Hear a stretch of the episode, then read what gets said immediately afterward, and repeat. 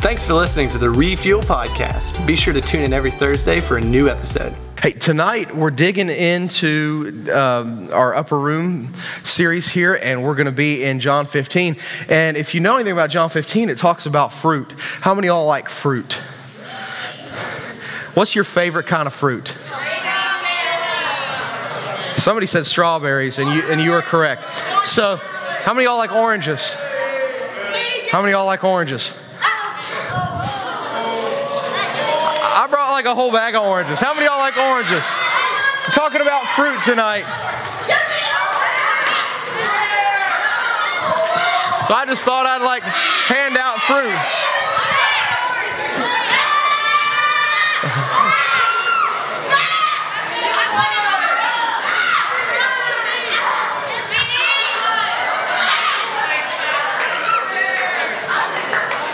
Oh, Ben or Josh. Hold on, I'm gonna try to throw two at one time. Ready? Musgrave.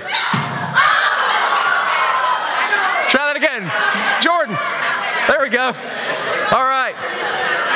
How many of y'all like other kinds of fruit? Who here likes watermelon?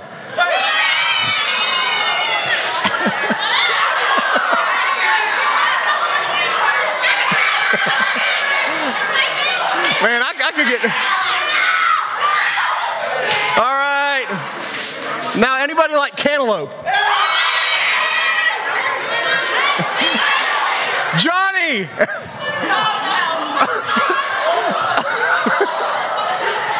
I don't know. So, we're talking about fruit tonight, and I thought, how can I open the message? I'll just throw a bunch of fruit. So, I bought it at the First Avenue Kroger. That's how much I love you.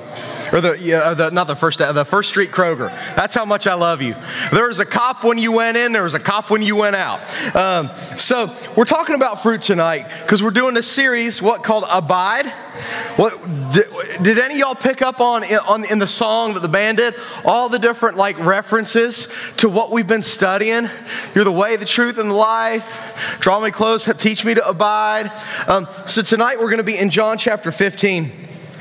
And we're going to we're going to be answering the question, how can I live a life for Jesus that matters? If you're a Christian here tonight, if you're a Christian here tonight, you're going to be you're going to be we're going to be answering that question. How can I make my life matter spiritually? If you're here and you're not quite sure you're a Christian or you're just trying to figure things out, tonight you're going to kind of maybe get like a, preview of what the Jesus life would be were you to trust him as your Savior and follow him. So, whether you're a Christian and you want to know how can I live the Jesus life, or whether you're just kind of like figuring things out and you want to know what would it mean for me to live the Jesus life, you're going to find something in this section of scripture tonight. And the big truth is this, I can't live a fruitful life apart from Jesus. We're talking about spiritually speaking. You can't live a fruitful life apart from Jesus. So let's turn to John chapter 15 and you're starting to figure this out, right? I'm going to ask a few questions, aren't I? As we're turning there. Oh, Who wrote the book of John? John, what's so special about the dude? Right? Oh man, all the, all the way from the back, right? Uh, he's, he's Jesus' ride or die. He's Jesus' best friend. Jesus had 12 disciples. They were all close to him, but then there were three that were closer Peter, James, and John. And then there was one that was the ultimate BFF ride or die, and it was John.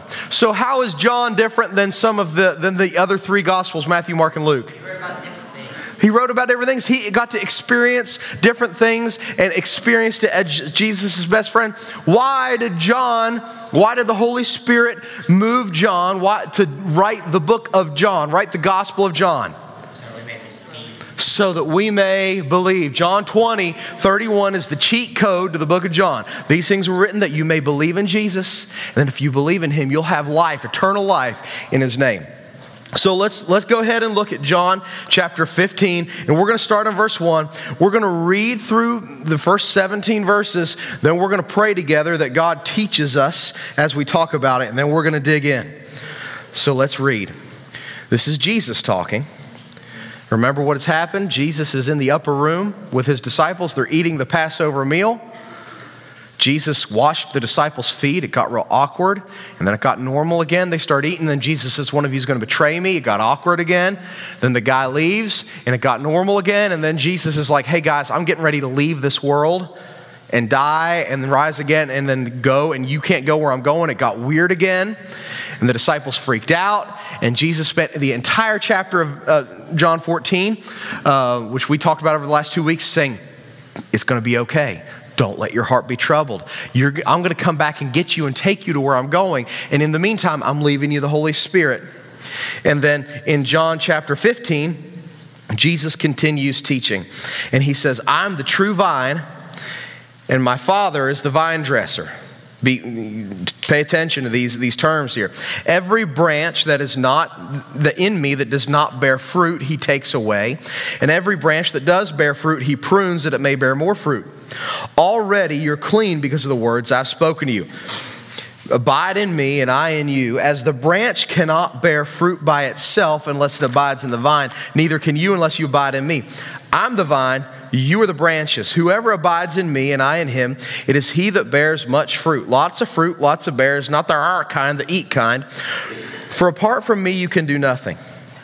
If anyone does not abide in me, he's like, he is thrown away like a branch and withers, and the branches are gathered, thrown into the fire, and burned. If you abide in me and my words abide in you, ask whatever you wish, and it'll be done for you. Wow. By this my Father is glorified, that you bear much fruit and so prove to be my disciples. As the Father has loved me, so I have loved you. Abide in my love. If you keep my commandments, you'll abide in my love. These things I've spoken to you that my joy may be in you, excuse me, that my joy may be in you and that your joy may be full. Verse 12, Jesus says, he repeats from chapter 13, This is my commandment that you love one another as I've loved you. Greater love has no one than this, that someone lay down his life for his friends. You're my friends if you do what I command you. No longer do I call you servants, for the servant does not know what his master is doing, but I've called you friends. For all that I've heard from my Father I've made known for you. You did not choose me, but I chose you and appointed you that you should go and bear fruit and that your fruit should abide, so that whatever you ask my Father in my name, he may give it to you. These things I command to you, that you also will love one another. Let's pray. Um, God, this is something that is so important for us who trust in you to get and to understand. And so, God, I pray for each student and each leader and for me as we're here tonight. Um, God, there are so many things that we could be thinking about. There's so many things we could be talking about if we understood this. Lord, I truly believe it would change the direction of our lives. So, God, I pray that we'll get it. I pray that you'll remove the things that would stop us from getting it. And I pray that you'll speak to us through your word tonight as we talk about it and think about it. In Jesus' name, amen. So Jesus tells us that we're supposed to abide in him, and he uses the imagery of fruit. Specifically, Jesus uses like the picture of a vine, a grapevine. How many of y'all like grapes? I should have thrown grapes and see if you could caught them in your mouth. I'm going to do that next time. Might not be good to do with the flu going around. I don't know. But what we're going to start here is looking at verse 1, and we're going to look at all of the characters. You know that there are, uh, there, there are, there are three different characters and one kind of fruit that's mentioned here. So let's look at it. I am the true vine. Who's that? Jesus. Boom. Sunday school answer works that time. And my father is the vine dresser. What in the world is that? We'll talk about it here in a second. Every branch in me that does not bear fruit, he turns away. So he's talking about branches. Well, who are the branches? Well, Jesus answers that in verse number five. He says, I'm the vine, and you are the branches. See that?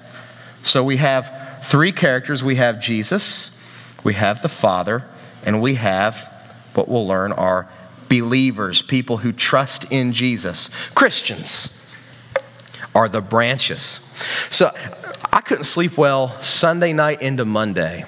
April was like out. She was sleeping really well. I didn't want to wake her up. So I pulled my phone out and I did a deep dive into viticulture. Does anybody know what in the world viticulture was? See, April was just sleeping. She had no idea I was getting into viticulture. It sounds bad, it's not. It's the, uh, it, it, it's the, the industry. Somebody's eating an orange and it smells incredible.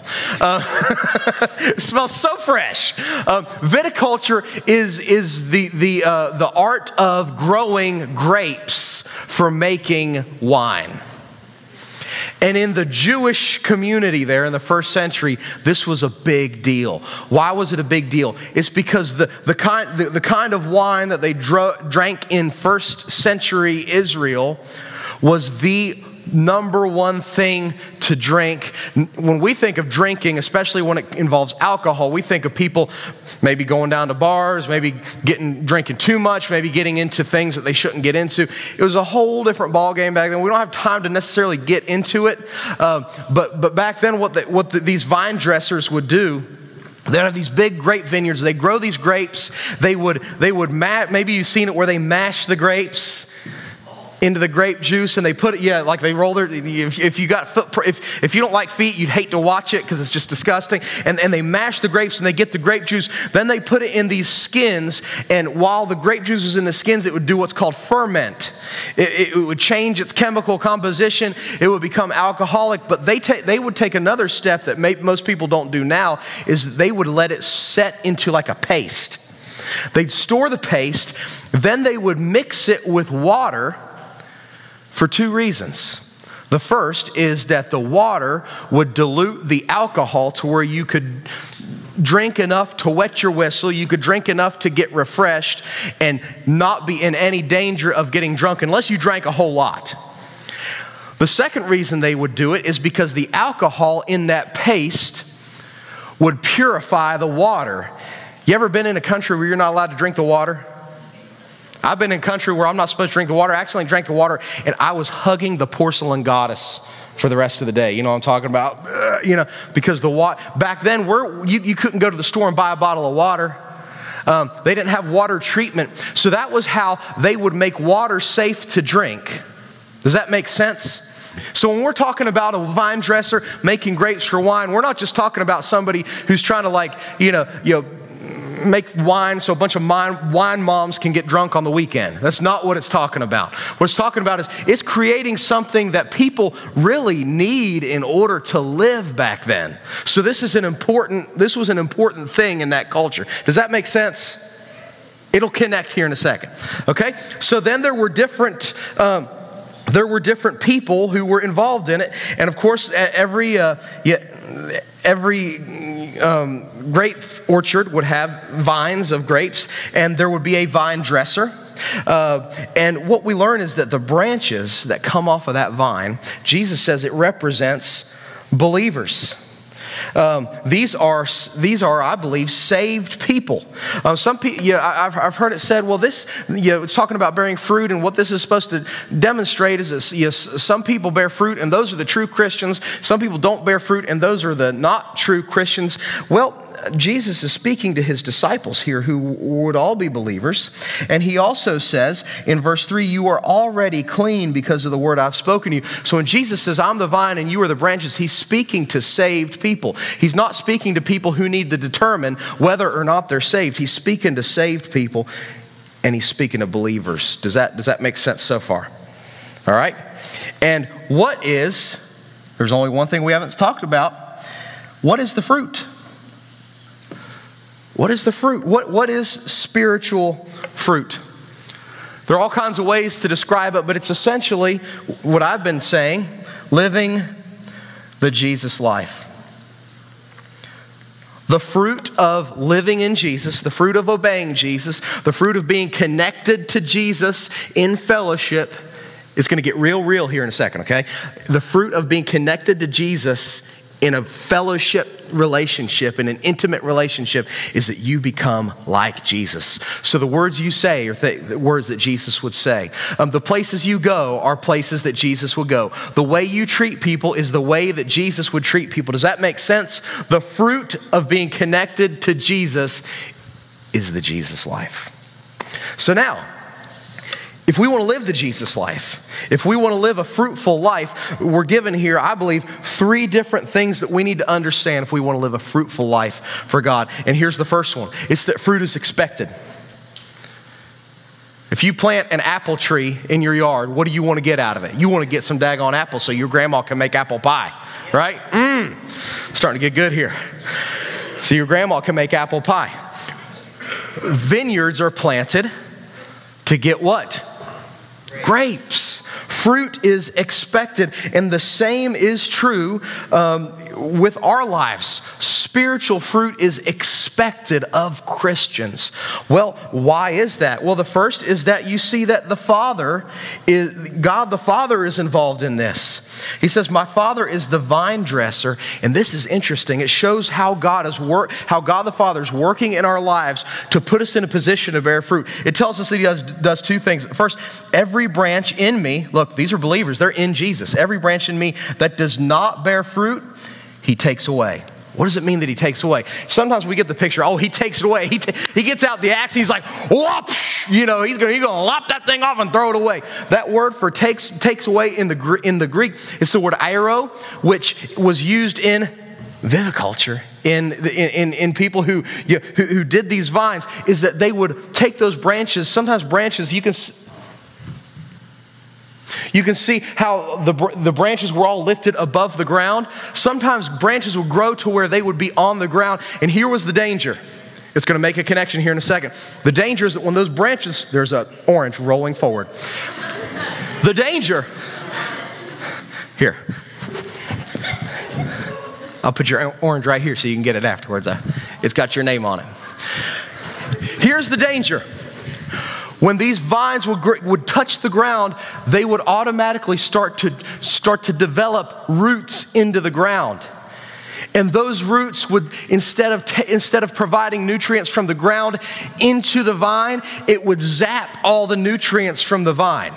So, what, what the vine dresser would do is that he would airo, he would lift up those branches that were trying to root themselves where they shouldn't and connect them to a trellis, a system to where they could grow to where they needed to be. Does that make sense? Do you see how God's working in our lives to do that? There are times where we're trying to find our nourishment, our spiritual nourishment, our emotional nourishment in places that God does not want us to find spiritual nourishment in because it's not going to. It's going to zap us of spiritual nourishment. Sometimes Sometimes it's relationships, sometimes it's friendships that are leading us the wrong direction. So, what does God do? He doesn't cut us off. He's our Father. He loves us. He takes us and He lifts us up and puts us where we need to be and connects us to places and people that will allow us to grow the right direction, which, you know, is incredible.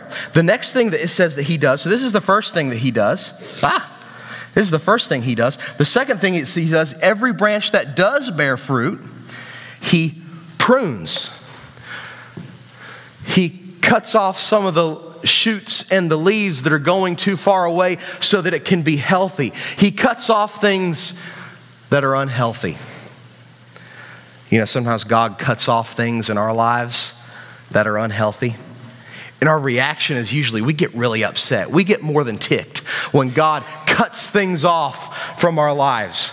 There's some of you guys, you know, you thought this girl was just like you, you like everything you could ever imagine, and all of a sudden she dumps you. You're like, "What's up with that, God?"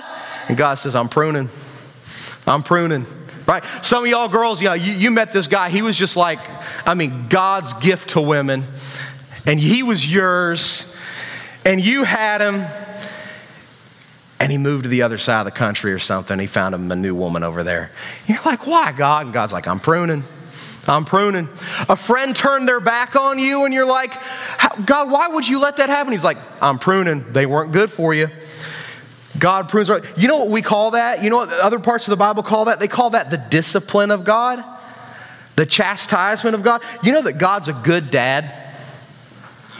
Maybe you're not maybe you've been in a position in your life where you don't have like a dad figure in your life. And if you don't, Um, I, I, hope you see who, God who is a great father, but maybe you do have a good dad figure in your life. One thing you know that a dad is, is kind of like born to do is to kind of like protect and to guide and to direct. And that's exactly what God the Father does because he's a good dad. Look what Hebrews says about it in chapter 12. It says, The Lord disciplines and chastises every son, every one of his children that he receives.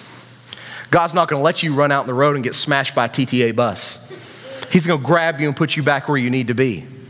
Why? Because he's your son, or you're his son. You're his, got that right? Fix that theology real quick. Because you're his son, you're his daughter. He's not going to let anything like that happen to his son or his daughter. This chapter in Hebrews goes on to say, He disciplines us for our good. Why? That we may share in his holiness. Do you see this picture here? As God's lifting up these branches that are looking for roots in the wrong places, as he's cutting the things off of the branches that are unhealthy, he's working in your life. You don't always like it, but He's work. Another orange rolling forward. He's working in your life.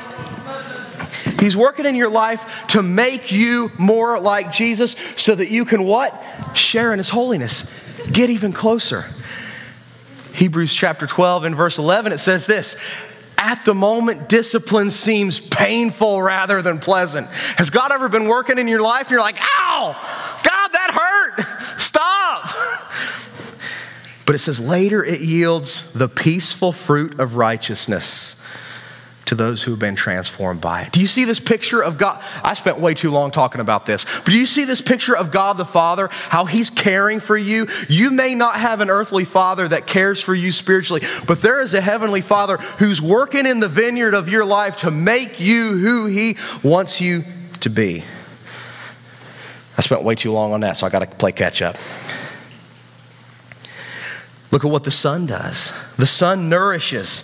Jesus says, Abide in me and I in you. A branch cannot bear fruit by itself unless it abides in the vine, and neither can you unless you abide in me. Jesus says, If anyone does not abide in me, he's thrown away. We'll get to that here in a second. But he says in the end of verse 5, Apart from me, you can do nothing. Jesus gives no exceptions here. That means that apart from Jesus, you are and I am spiritually worthless. He's our source.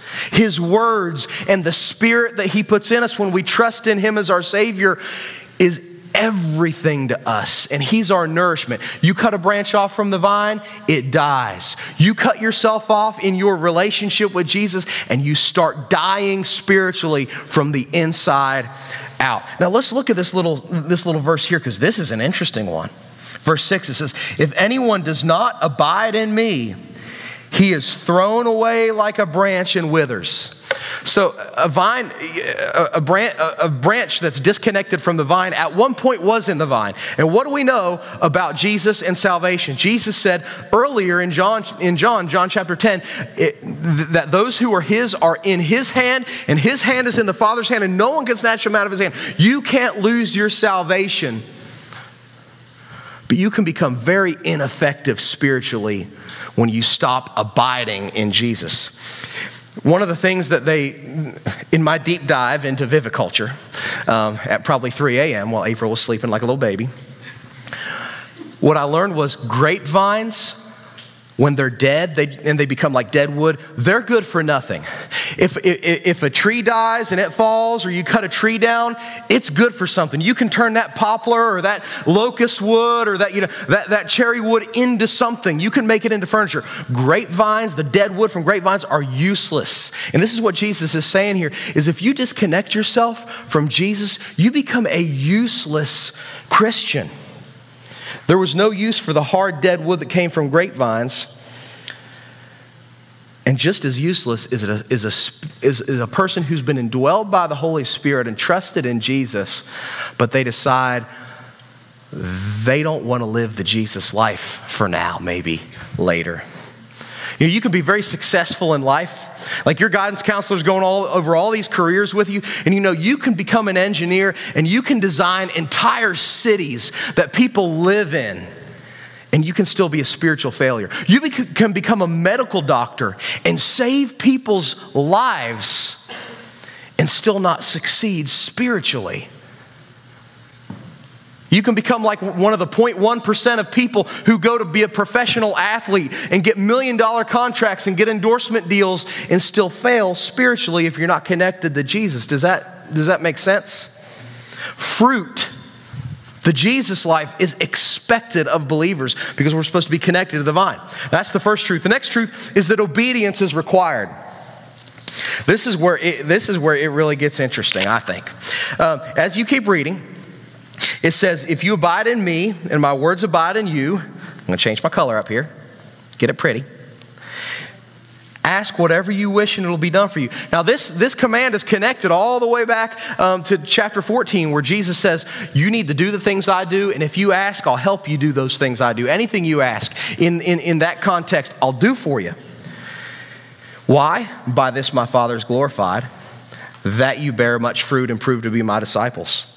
What Jesus is saying here is that obedience is required because it glorifies God, because it identifies us with Jesus. You'll prove to be my disciples. And then he says, if you keep my commandments, you will abide in my love. What does it take to abide in Jesus, to live in Jesus, to remain in Jesus? It takes living the life that he left for us to live. It's really not that like it's really not that complicated. People try to like you know, people try to outline it, people try to make a 12 step if you would just learn what Jesus did and what he told us to do and do it, you would abide in Jesus. He says, he gives us an example. Look, he says, just as I've kept my Father's commandment and abide in his love. That's Jesus' example to us. He did the same thing. Why is obedience required? Well, several reasons, but without it, you'll never have the joy of the Lord. Do you see this little promise down here? It almost, if you, if you don't read it carefully, it almost seems out of place. He says, I've spoken to you these things, these things, his commands, his life that he left for us. He says, I've spoken to you that you may have, that my joy may be in you and that your joy may be full. Somewhere along the line, I feel like Christianity got like bad PR or something and became known for what it's against. And maybe that's been kind of your experience with Christianity, with people who follow Jesus. They don't do this, they don't do this, they don't do this, they don't like this, they don't like this. You know, Christians should be the most joy filled people in the world. And you know what I've learned? And you will learn? By abiding in Jesus is that when you're living the Jesus life, that's when you're the most joyful. I know people who have found joy in Coatesville, Pennsylvania. Ain't nobody finding joy in Coatesville, Pennsylvania, except like 20 teenagers who lived the Jesus life for a week. I've seen people find the joy of Jesus cleaning bathrooms in the Dominican Republic where you're not allowed to flush the toilet paper. You know, we take the joy of Jesus wherever we are because we're living the Jesus life because we're connected to Him. So obedience is required. And then finally, love is central. Love is central. Can you find yourself on this picture here? Love is central. Jesus gets back to the main point. Remember the disciples, if you've been tracking with this whole series, the disciples had a squirrel moment. You know, the dog from up, squirrel, you know. Jesus was telling him in chapter 13, Love one another as I've loved you. Love one another as I've loved you. I'm leaving. Love one another as I'm leaving. And the disciples, the whole love one another thing was like, and they're like, wait, you're leaving? What? You're leaving? Forget that whole love one another thing. You're leaving? So Jesus deals with that in chapter 14, and now he's back to his what he was originally saying. Love one another as I have loved you. This is not the first time he's given this commandment. Love one another as I have loved you. Jesus gets back to the main point. It's love. You realize that it kind of bookends this section. He says, Love one another as I have loved you. These things I command you, that you will love one another. So if you want to obey Jesus so that you can abide in Jesus, there's one thing you have to get above everything else. It's that everything you do for Jesus and for Jesus and with Jesus has to be done out of love. 1 Corinthians says it like this that if you do all these great things, but you don't do it in love, you're like a noisy gong or a clanging cymbal.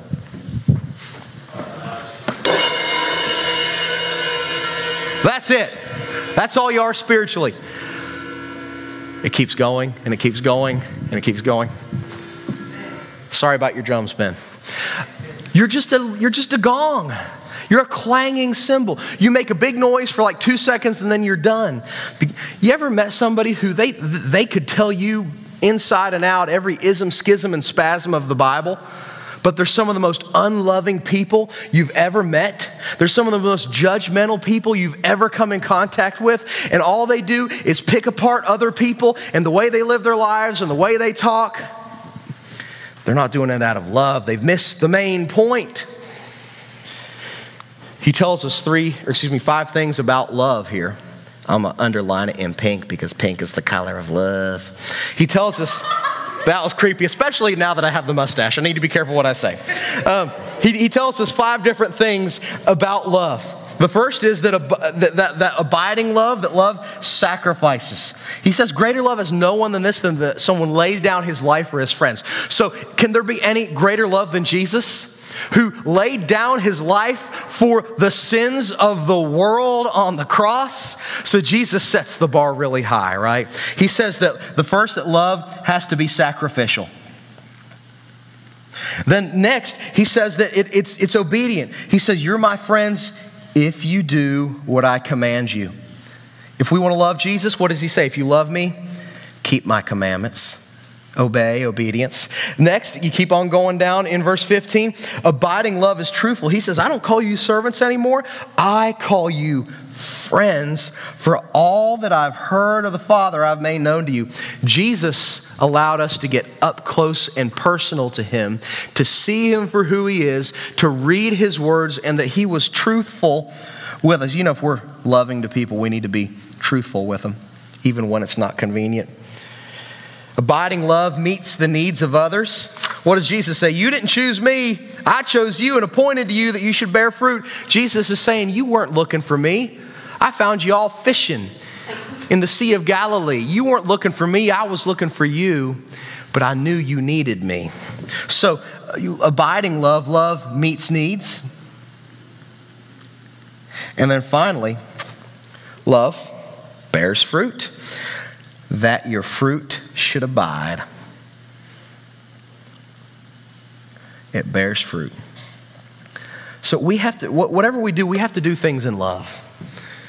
And that can't just be something we like tack on the end. That has to be the beginning and the end of everything we do. Jesus says the two biggest commandments love the Lord your God with all your heart, with all your soul, with all your mind, love others as yourself. And he says all the law and the prophets hang on these two commandments. It reminds me of the law and the prophets, Jesus' commands being like the vine that's on the trellis, and love being the trellis that holds it all up. If you don't have love, you're big trouble. You're not going to succeed spiritually, you're not going to abide. So, the main point is this I can't live a fruitful life apart from Jesus. I need to bear fruit. I can't bar, bear, I can't bar fruit. I can't bear fruit unless I obey Jesus, and I can't obey Jesus unless I'm obeying out of a motive of love. I've got two minutes and six R words to wrap this up. Do you think I can do it? Let's do it. The first these may hurt. I forgot to give you that disclaimer. Some of these are not going to be very enjoyable for you, but if you want to be connected to Jesus, you know, you and I both have to have to do these. The first is receive God's discipline. Has God been removing something from your life and you've been really really upset about it?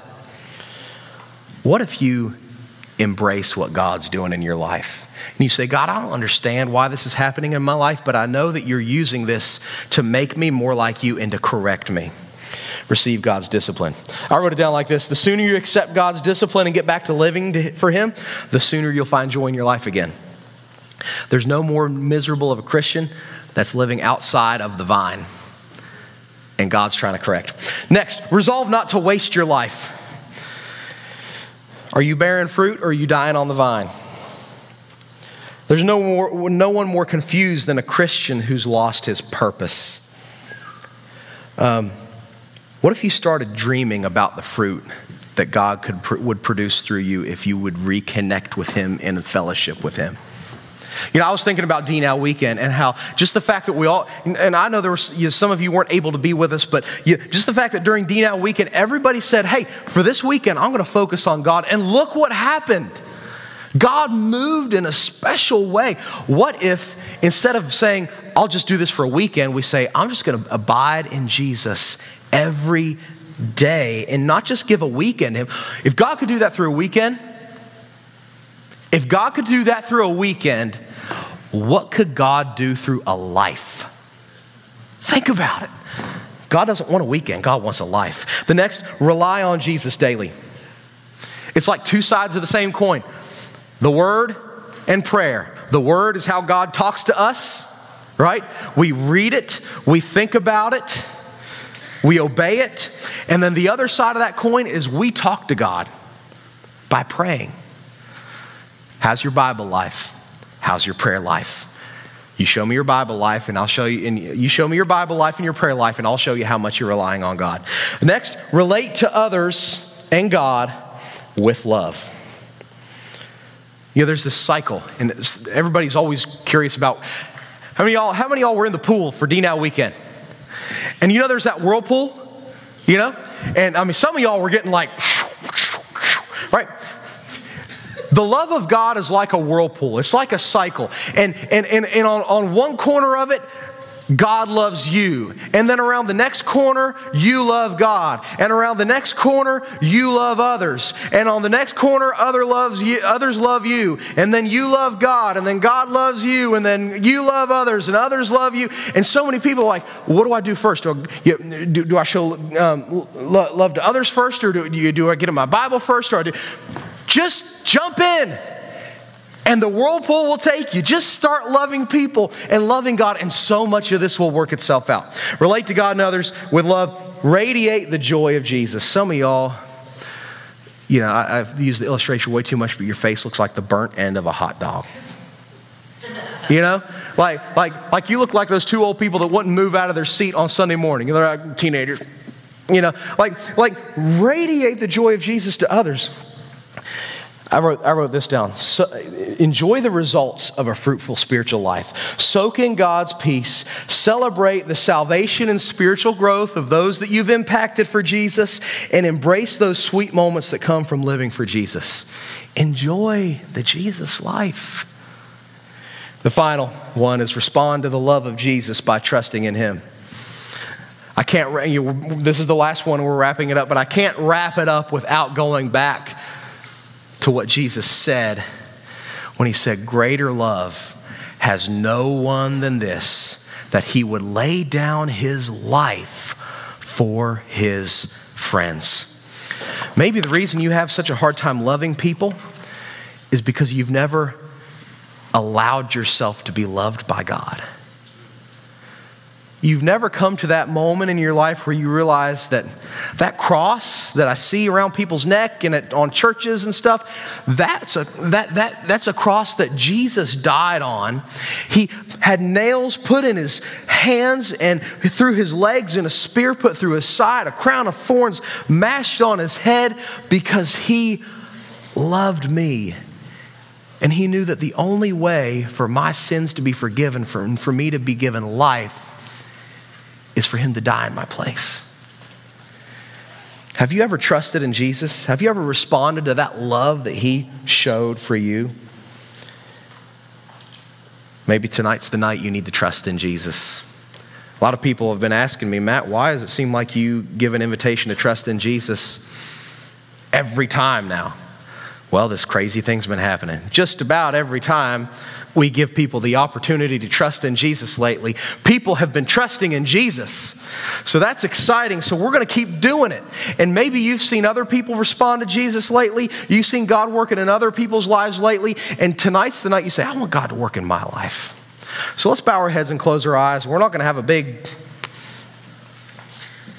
come forward invitation or anything like that. I just want to give you, you the opportunity to spend some time with God for the next minute to just abide with Him. You've taken in His Word, He's spoken to you. It's your time to speak back to Him.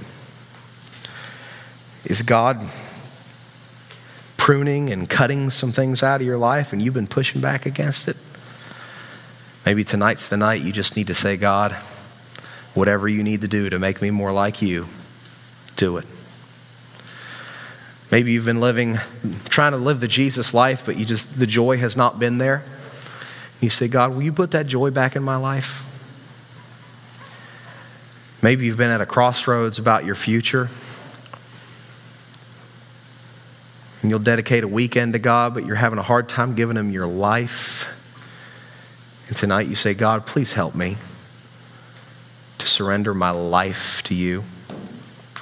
Or have you never trusted Jesus as your Savior? There's never been a time where you've put your faith in Him and believed that Jesus died on the cross for your sin and asked Him to give you new life. If you need to do that tonight, you're tired of seeing people, God work in other people's lives, and you're ready to see Him work in your life, and you're ready to trust in Him, I want to ask you to do that now. A lot of people turn their trust into a prayer, and uh, I'm going to pray a prayer that you could model and pray quietly in your heart as I pray it out loud. And if you trust in Jesus and you believe in Him tonight and you're ready to see Him start working in your life, I'd ask you to pray this um, Dear Jesus, I admit that I'm a sinner and I know I'm disconnected from you. I believe that when you died on the cross, you died for my sins and you made a way for me to have a relationship with you. I trust that you paid the penalty for my sin, and by believing in you tonight, I receive your gift of eternal life. Thank you for saving me, Jesus. I pray that you'll give me the strength to follow you all the days of my life. Amen.